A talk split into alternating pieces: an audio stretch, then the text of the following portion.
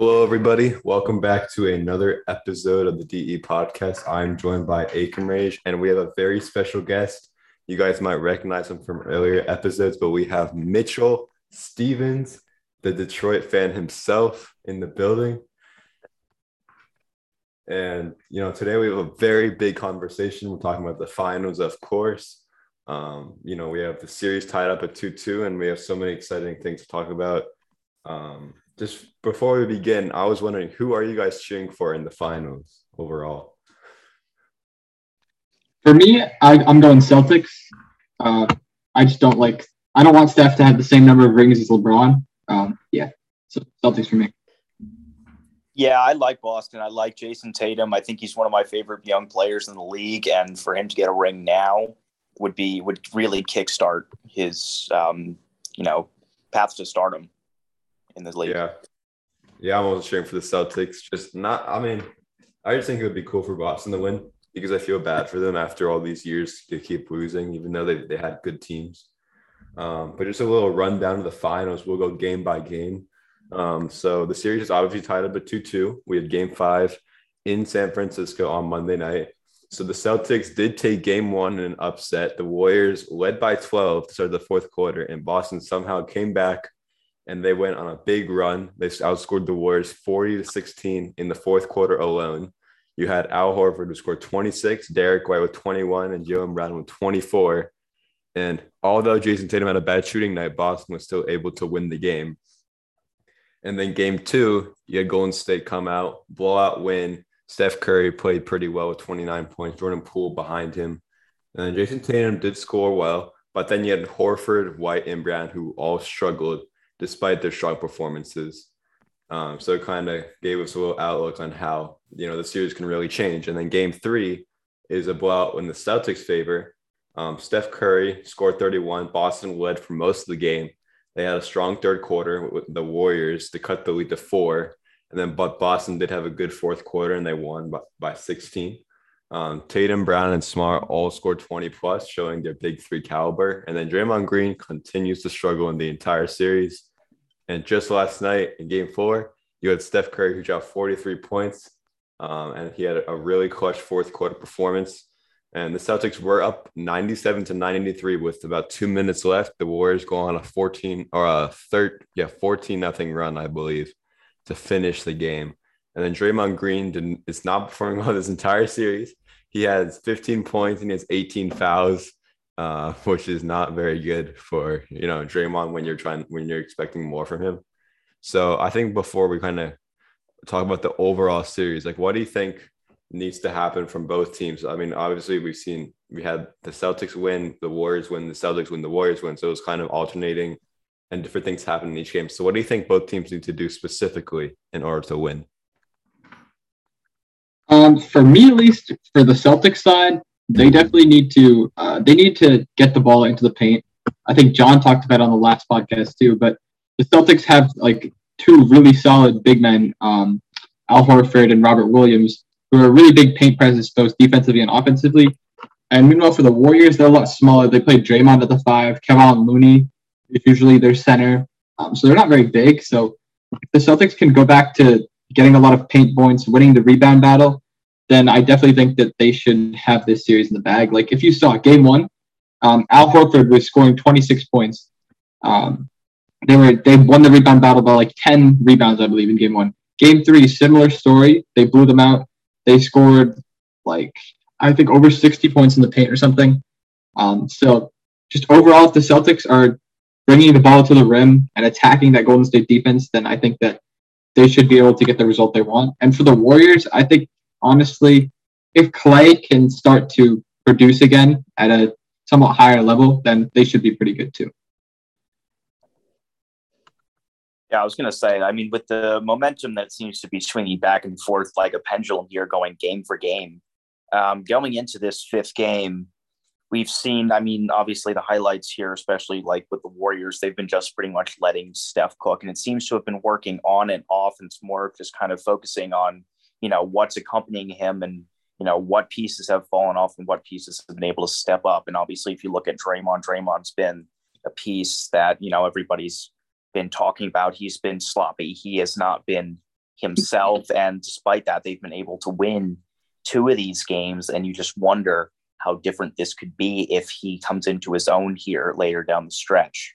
As for Boston, it seems that they've been, you know, they've been held to under 100 points twice so far. It seems that they just haven't been able to really click. And you were talking about, you know, points in the paint. If they can just rely on their, I guess that you can call that their bread and butter with old reliable Al Horford, you know, pretty much reiterating a lot of what X said and just kind of, you know, just leaning on their um, their strengths. Yeah, I definitely agree with that. And I mean, we've seen how like role players can really change the game because, like for example, in game one, you had Tatum who did not shoot well at all. He, I think he scored only like ten points that game. But then you had you know Horford, Derrick White, Jaylen Brown, all those guys who played well and they still managed to win. So um, it kind of shows that. I mean, I think both teams have those type of teams where, you know, even if your starter doesn't play well, it doesn't mean you're going to lose. I mean, I think there's several teams in that, that have that case where if your star player doesn't play well, you're going to lose. Like those teams where you have one guy who leads a team like LeBron and the Lakers, for example, maybe. Um, but you know, I think with the Warriors, if Curry doesn't play well, even though he's playing well, you know, practically the whole series, you know, Draymond Green is not playing well, which isn't which is obviously a liability. And then Klay Thompson is I mean he's not playing bad, but you know he's he's playing average. So especially in the finals where it's for a championship, it's for everything you've worked for. You know they really need to step up. And then Jordan Poole actually not playing bad at all. So I think both teams have quite the potential to go um, and play well. Um, and also the Warriors are one of the best three point shooting teams in the NBA. You can't forget that. You have Steph, Klay, Jordan Poole, like I can name probably four or five guys, and they're like they're you have to, you know, the Celtics they need to have good perimeter defense to guard them, and then Steph Curry has been relying on so many of their forwards like Andrew Wiggins, Jonathan Kuminga, Kevon Looney, where Curry always drives down, does an easy pass to them, and they dunk. So definitely the Celtics need to have some good interior defense as well. Uh, so, and the Celtics are one of the best defense. So it's kind of like it's, it's kind of a coincidence. You have the Warriors, one of the best shooting teams in the NBA, where, and then the Celtics, one of the best defensive teams in the NBA. So it's kind of seeing can the Celtics translate their defense to offense as well, and then the Warriors translate their three point shooting into defense. That's what I think. Um, and you know everyone's playing well. I mean, just to go over a few of the series stats, you have Tatum averaging just over 22 points per game. I'm not going to go over everything, but you know, shooting pretty decent, decent. J- Jaylen Brown. Um, I, I, don't know if you guys have noticed this. Um, and I wanted to ask you guys about this because I'm, I'm just curious. So Jaylen Brown, I mean, I don't know if you guys have watched every game of the finals, but I have.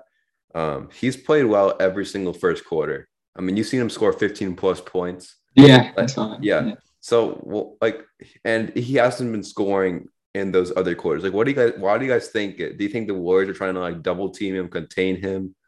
Um, what do you guys? Why do you? Why don't you guys think that he's like trying to translate his fourth first quarter scoring into other quarters?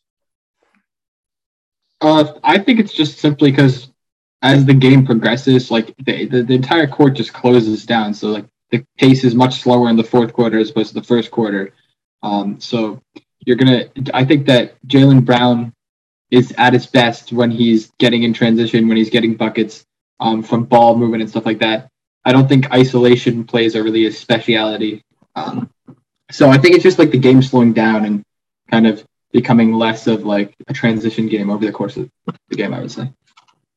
Yeah, and I guess you can attribute that to a bit of maybe a lack of playoff experience. Maybe he's not used to just like such a like a high caliber, maybe on the other side of the court, and you know, it's he's he might be like a little bit fatigued going into those later quarters. Maybe not um, accustomed to it. And maybe that seems like a bit of a reach. I mean, he is a younger player in this league, but he plays already like he's, um, you know, one of the top talents. And you'd think it could be, you know, lack of NBA playoff experience, perhaps. Yeah. yeah. He does have one of the highest plus minuses, though, in this in the tournament so far in the NBA playoffs, just as a whole. Him and um, Andrew Wiggins, actually. Yeah, no, that makes sense because I keep for yeah, experience plays a big part. I mean, I think even with like like we mentioned before, with Klay and Draymond not performing as well, especially in, in like game five, six, and seven, you know, the Warriors have played plenty of game fives and sixes, like in 2015, 2016, you know, 2017 and 18, they did win pretty easily, but then 2019 against the Raptors, then, you know, obviously this series and, and early season. So I think the Warriors know, and, and I saw Curry say in his interview, like the Warriors have the experience to kind of back up, you know, how they're going to play in games five, six, and seven, and they can deal with the pressure and they know how to execute. So, in my opinion, I mean, me, Aiken, me, Aiken, John, in the last podcast, we said that the Warriors are going to win in six. I think my prediction will still stand on that. I don't know about you, Aiken but I definitely still think Warriors in six. Um, yeah, that's what I think. But I yeah, I probably I probably go Warriors in six still. I feel like just with how well Steph Curry's playing, I th- I think he'll get the job done. Yeah, for sure. And I mean, I think the Celtics are gonna, you know, try to find ways to reap. I wouldn't be surprised if there's a game. It could be game five or game six where the Celtics go up early. Um, but then the Warriors are like the best third quarter team in the league. The Celtics, I mean, the Celtics could either be a really good fourth quarter team or a bad fourth quarter team. We saw in yesterday in game four where they weren't a good fourth quarter team, and we saw in game one where they were a good fourth quarter team. So you never know what could happen in the fourth quarter um, because you've had Curry play well and not play at the same time. Um, but yeah, so Steph Curry's averaging a lot of points 34.3 points per game, um, shooting very well, 50% overall, and then 49 from the three point line. So, one question for you guys, and who is your finals MVP as of right now? So, not just one finals MVP overall, but I'm going to say one per every team since the series is tied up at two games all. Good question. Okay, well, I feel like for the Warriors, me and Mitch, we're both like both going to say Curry, obviously, because yeah, I mean it's pretty pretty straightforward. You can look at his stat lines, you can look at you know how he's dictated the pace of the game, and it's yeah. Yeah, yeah. and then for the Celtics, I feel like it's harder though, because like you have Tatum, who's who is your number one option. He's supposed to be your star player, but like Jaylen Brown is pretty much having um as good a series as Tatum, really uh, up, up to this point. They're both averaging the same number of points. Tatum is averaging uh, about double the assists and um, almost double the rebounds, but everything else is pretty even. Yeah. So I'd probably give it to Tatum still. Um, but like overall, I think I think for the Celtics, it could really be. It's going to be like whoever has that big closeout game. I feel like like if Jaylen Brown, if they're in like a game six, game seven, and Jaylen Brown is the one who goes off for like 35, 40 points and, and wins them the series, I think he'll get it. And if it's Tatum, then Tatum will get it probably. Yeah, because the stats are so identical. Like Tatum and Brown are both averaging 22.3 points, seven rebounds. Now, I don't know how many assists Jaylen's averaging.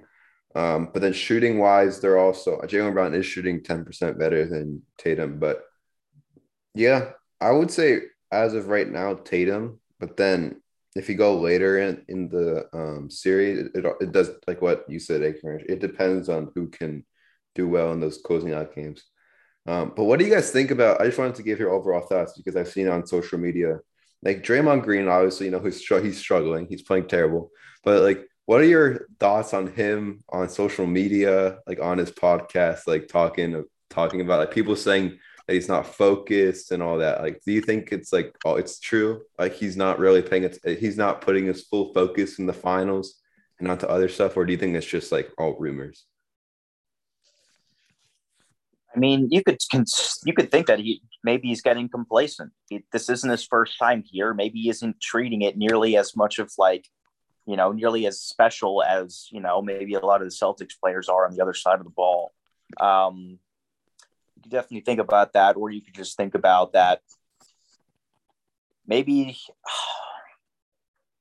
I don't know. It's just kind of his personality, and I feel like it was inevitable that he was going to like get into this situation at some. And I think he's been taking it well outside. He's able to like laugh at himself, but you really start to question like there's being able to look at what you're doing on the court and like not let it kind of define you. But then again, this is an NBA championship. This is, you know, this is not only important to your teammates, but also to your city. And it's like, you know, when do you have to also hold yourself accountable for that? So, you know, Right. I'm not sure what to think of it. Yeah. Yeah, and I personally like. I feel like he's like.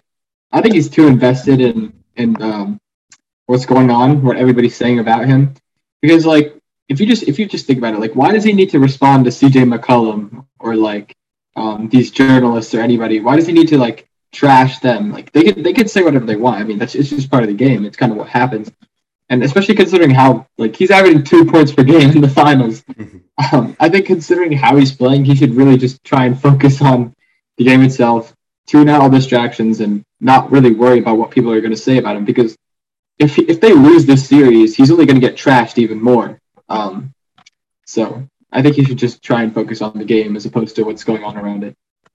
Right. And I think many people's opinions are changing on Draymond. I mean, actually, mine even because I used to kind of like the Warriors a little bit. Like, 'cause I guess like I can say that Curry is my favorite player. Like, I really liked them back in like maybe 2015, 2016 when they started winning some games and they were the first team that I ever watched and all that. So, I mean, Draymond Green, I kind of lost respect for him in a way. I don't know about you guys, but if you guys just watch the highlights of the game and you see like his physicality, it's almost like a football game.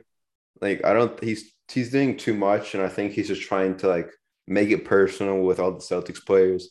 When it's just an NBA Finals, I mean, okay, yes, there is a championship at stake, which is humongous, and you worked for it. But at the end of the at the end of the day, it's it's basketball. Like there's so many things that are more important than basketball, and you cannot just like go in and be so I don't know what the word is. Like not vicious. That's that's taking it too far, but like physical, you know. There's some like I, I mean, like you saw him getting into an argument with like Jaylen Brown, almost pulling down his pants. Like I mean, I mean, I mean him him and Grant Williams like trash talking.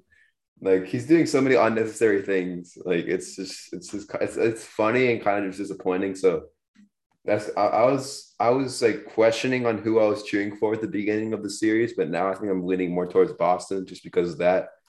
Um, but yeah, I mean, I think that one one other thing that kind of stood out about the game is that none of the games have been decided by less than 10 points. So I mean, I think on my opinion, Aikmer's opinion, it seems to be because like the three point shooting on the other side is unbalanced. So is I mean, I'll ask Aikmer first because you're the one who actually tried to make the question. Like, is the three point shot ruining basketball nowadays, considering how many threes are taken a game?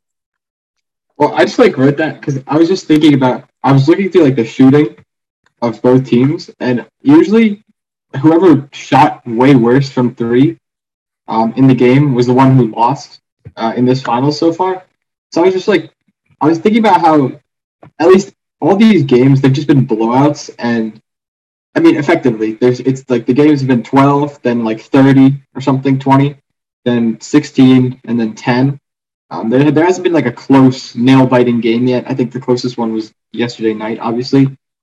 But usually it's because one team will get hot from the three. They'll make like five or six threes in a row, and that'll build them like a 10, 15 point lead. And then the rest of the game is just like the other team trying to chip away at that um, and try and get somewhere. And and in this series so far, the team that's gone down has not been able to do that. So I was just like thinking about is the is the way like basketball is played where you know the three is essentially the most important shot. You're going for threes. You're not really shooting any mid range. You're really um, emphasizing that three point shot. Is that the way to go? Um, do you think that's like? Do you think that's good for the game, or I don't know? Just what are your guys' thoughts on that? I mean, I don't know because the NBA Finals has shifted. Like you're exactly on right. Like game one, the Celtics make five, six threes in a row. They go up by 14, and I guess that's the game. Yesterday, Steph Curry makes all his threes. The Celtics do get those looks. Like, like in my opinion, I was kind of looking at the like last night. I was looking at the game one highlights versus the game four highlights. The Celtics were getting similar looks from three point, like they did in game one yesterday, but they just made everything in game one and they missed everything yesterday. So I don't know if it's ruining basketball. But again, when you said that there are no nail biting games, I think that every single game has has been pretty close. Like if you look at the end of the third quarter, for each game, it's been relatively close. I just think that each team, yeah, yeah, like the three point shooting, I think has like def- determined most of the games. That's what I think. I guess if like you try and think about what exactly can happen in the future, where the NBA can go with this th- whole three point dilemma, and you know, I guess the, the consideration that I've heard the most is obviously like maybe moving the three point line back, but then again, range is also something that I mean you've seen guys taking threes from well outside that line. And where's it come come to a point where like regardless of where you move that line, the players are just going to adapt. And I think whatever happens, whatever they do, they're going to adapt. The athletes today are better than they ever have been, and they're only going to get better. And, you know, then it raises the question of obviously, do you get rid of it? I don't think that's going to be um, met with, you know, quite the best um, approval. But then again, where do you keep going? And you're gonna, I think you're gonna have to look a few more years down the line to be able to get a definitive answer of how it, you know, of how things are necessarily going to be changed by the three point Granted, we've already had it for over, you know, what I think what was it like almost 50 years we've had it, but then again, I don't know. Yeah, I think it's really defined it because look, look at the let's just look at the greatest highlights in basketball. All those game winners for example, the Damian Lillard shot, three pointer, the Kawhi Leonard, like amazing shot, three pointer, like, you know, like, I don't know, even the NBA finals, like Kevin Durant's clutch shots, three pointers, you know, like 2019, like in game two, five, like three pointers. So I think, I mean, the three pointers have just affected the game so much. And I think that especially if you're down three, like imagine if there was no three point line you would automatically have to make two like two twos in order to win when you could just make one three pointer and it's tie game, right? So I don't think it's ruining the game, but I think it's making it better. But again, there are so many slumps. I mean, I, have seen so many highlights of NBA players practicing. They're making all their threes that from what I see, or maybe it's just for the camera. I don't think it's for the camera. I think they're actually just making them. But I think in game it's just more pressure you're playing like imagine you're you're on a stadium above you there's like 20,000 people like I think I would be pretty nerve-wracking if I was there so um but yeah I don't think that we've seen too many games where it's been slumps you know like I don't think yeah. it's been like shooting I think it's been more like runs right like game one it's not like the Warriors shot bad right the Celtics just made so many big runs and they played good defense um unless you so watch yeah. in which case you will go quarters without seeing a three. Yeah, exactly. so, but um, but yeah, I think that's enough on the on the NBA Finals. I mean, Game Five is Monday. Who, I, have, your... I have one more question actually about the finals. Okay, and okay. I was wondering. So let's say it's Steph Curry. Let's say we our predictions are right. Um, the Warriors win in six, um, or seven, either one. Steph Curry gets his Finals MVP. Do you think that he is going to be a top ten player of all time? Yeah. Yeah. I think when you take over an entire six game series in that fashion and, you know, and then win that finals MVP, you're you're adding two significant pieces of hardware to an already stellar resume. And, you know, I think at that point you just have to fold and give him give him the credit. Yeah. For me, Steph Curry I mean, look at his career, right? He has three rings. Yeah, three rings. No finals MVP. He has three rings. He has two MVPs. You know, he broke the all-time three-point shooting record. And I mean, I can imagine he's how old is he? He's like 34 now. He's probably gonna play for four or five more years. He's gonna score plenty more three-pointers. So I think that it'll be really hard for somebody to break his record. And I think the closest current player right now is James Harden. And I think James Harden is just a little bit older than, than Steph. So I think that Steph, will, I mean, James Harden won't be able to pass Steph. And then if Steph wins, he has four titles. He does have one finals MVP.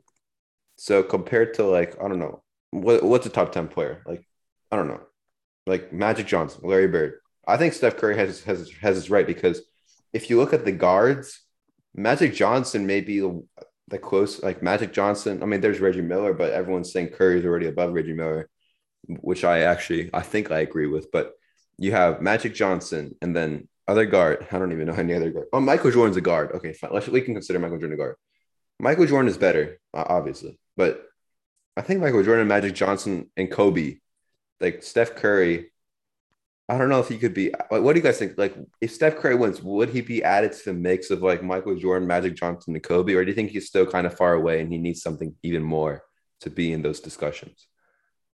Well, I think that also begs the question of like how much do we value the three point shot in someone's career? He's become yeah, the best sure. three point shooter of all time, and you've got to ask the question: How valuable is that, like as part of your resume compared to like a lot of the guys who played in you know the early stages of that who don't have that as part of their as part of their resume and I think that, you know, as we've been saying, the game is growing and adapting, and three point shot has been ingrained into the game. And now that Steph Curry has mastered it, um, I think you have to hold that to a higher record because he's playing with, you know, in an era with a lot of other players who have also gotten so, you know, accustomed and so good at shooting that three ball.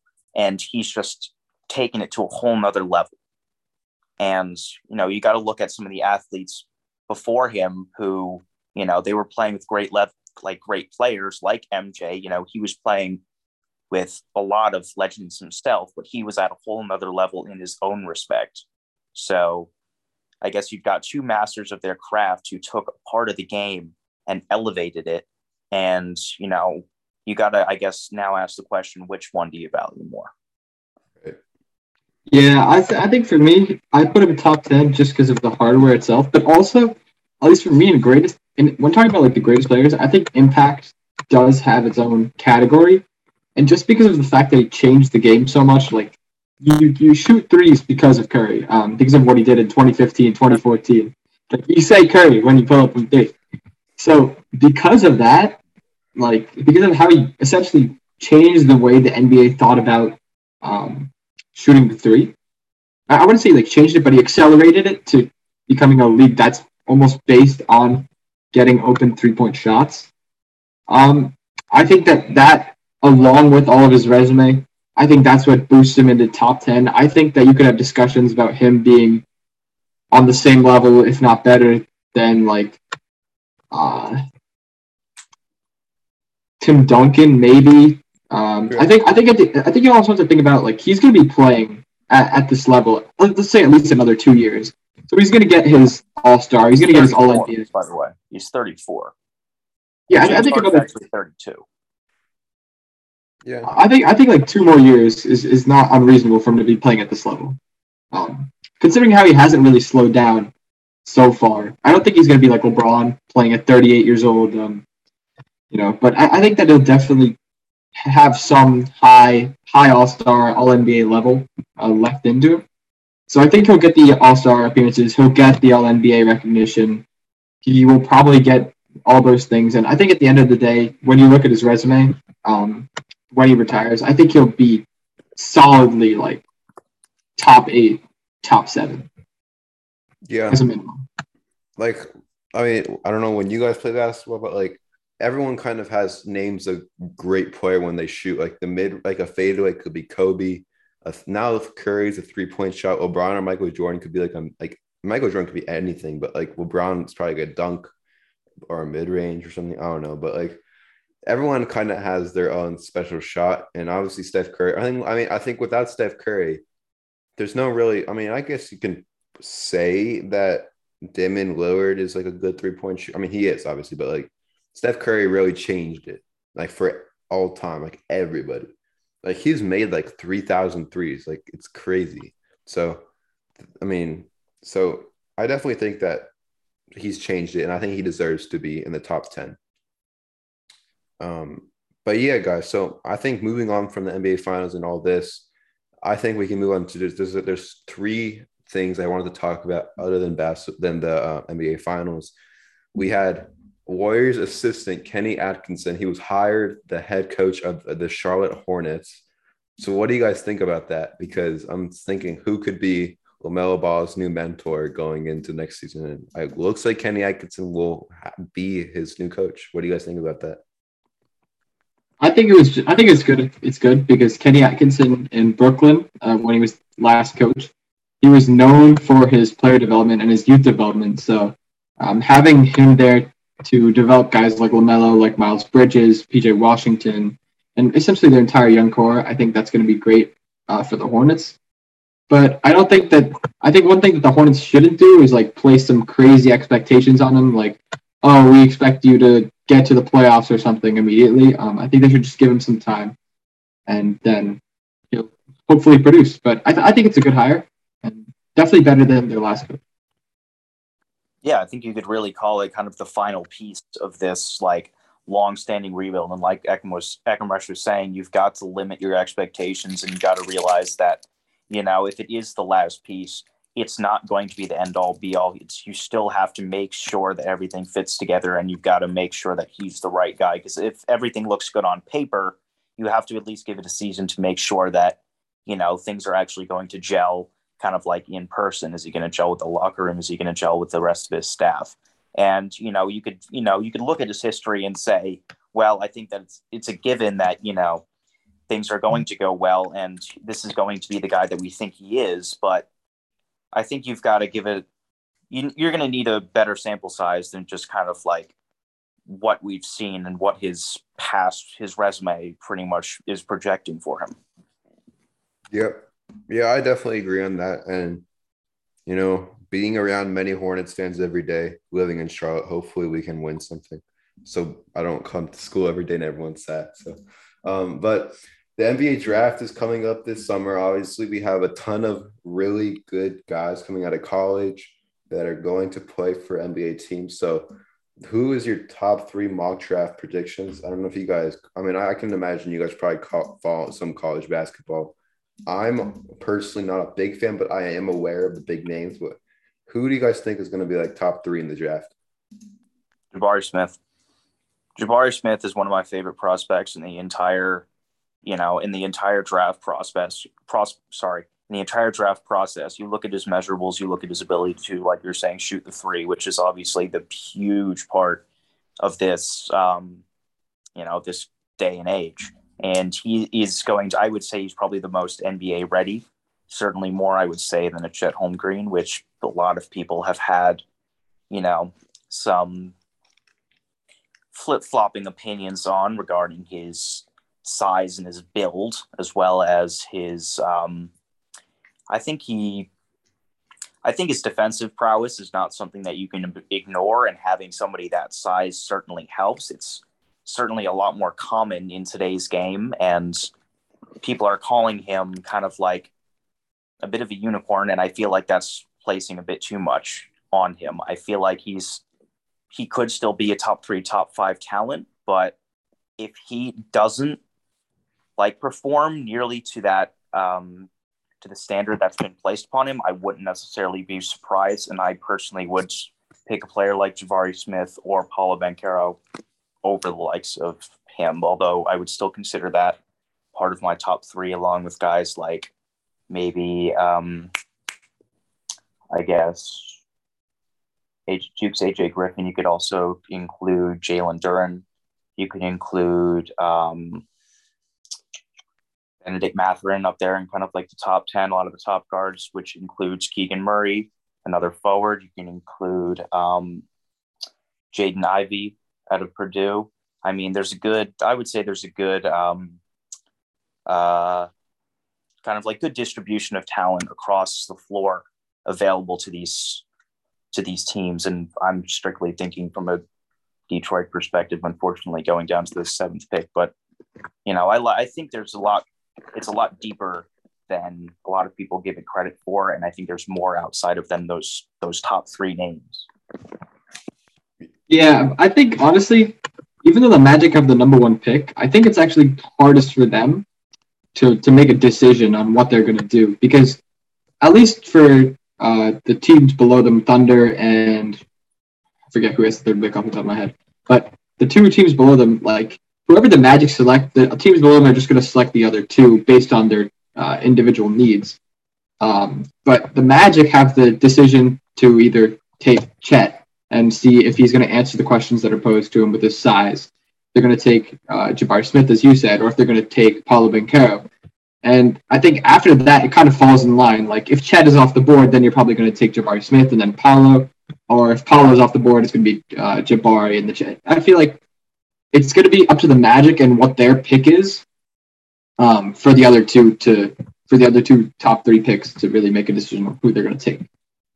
Yeah, in my opinion, I mean, based on just like the whole rosters right now, I think that the Magic should take Chet because you have Chet and Jalen Suggs, and I think they would have good chemistry. But I think overall, Chet Holmgren needs to like get more muscle. I mean, I, I just I just because like he's big, right?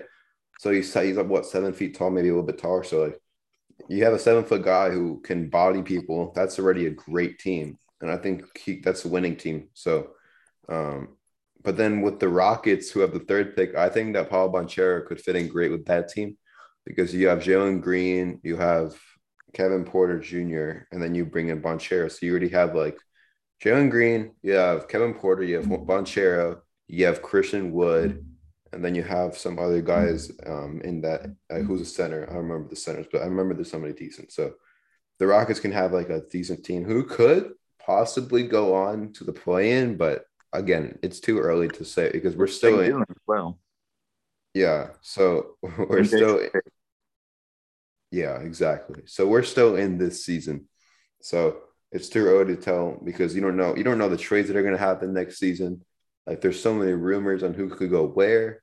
You know, the Jazz have their big, you know, Quin Snyder being stepping down, and then you have you know Rudy Gobert who might go to like a place. I think actually Toronto is his like one of the top teams to maybe get him, but Donovan Mitchell. So I think the, so there's so many teams who have problems. There's so many teams who are doing well. So, um, but I think guys, with that information, we can close out today's podcast. Uh, thank you guys so much for listening. Thanks, Mitch, for coming on the podcast. And um, before we end, make sure to subscribe on YouTube and thanks for the support on there and on Instagram. Um, we're going to be doing our, our weekly posts. And with that being said, me and Ekamresh will see you guys next time.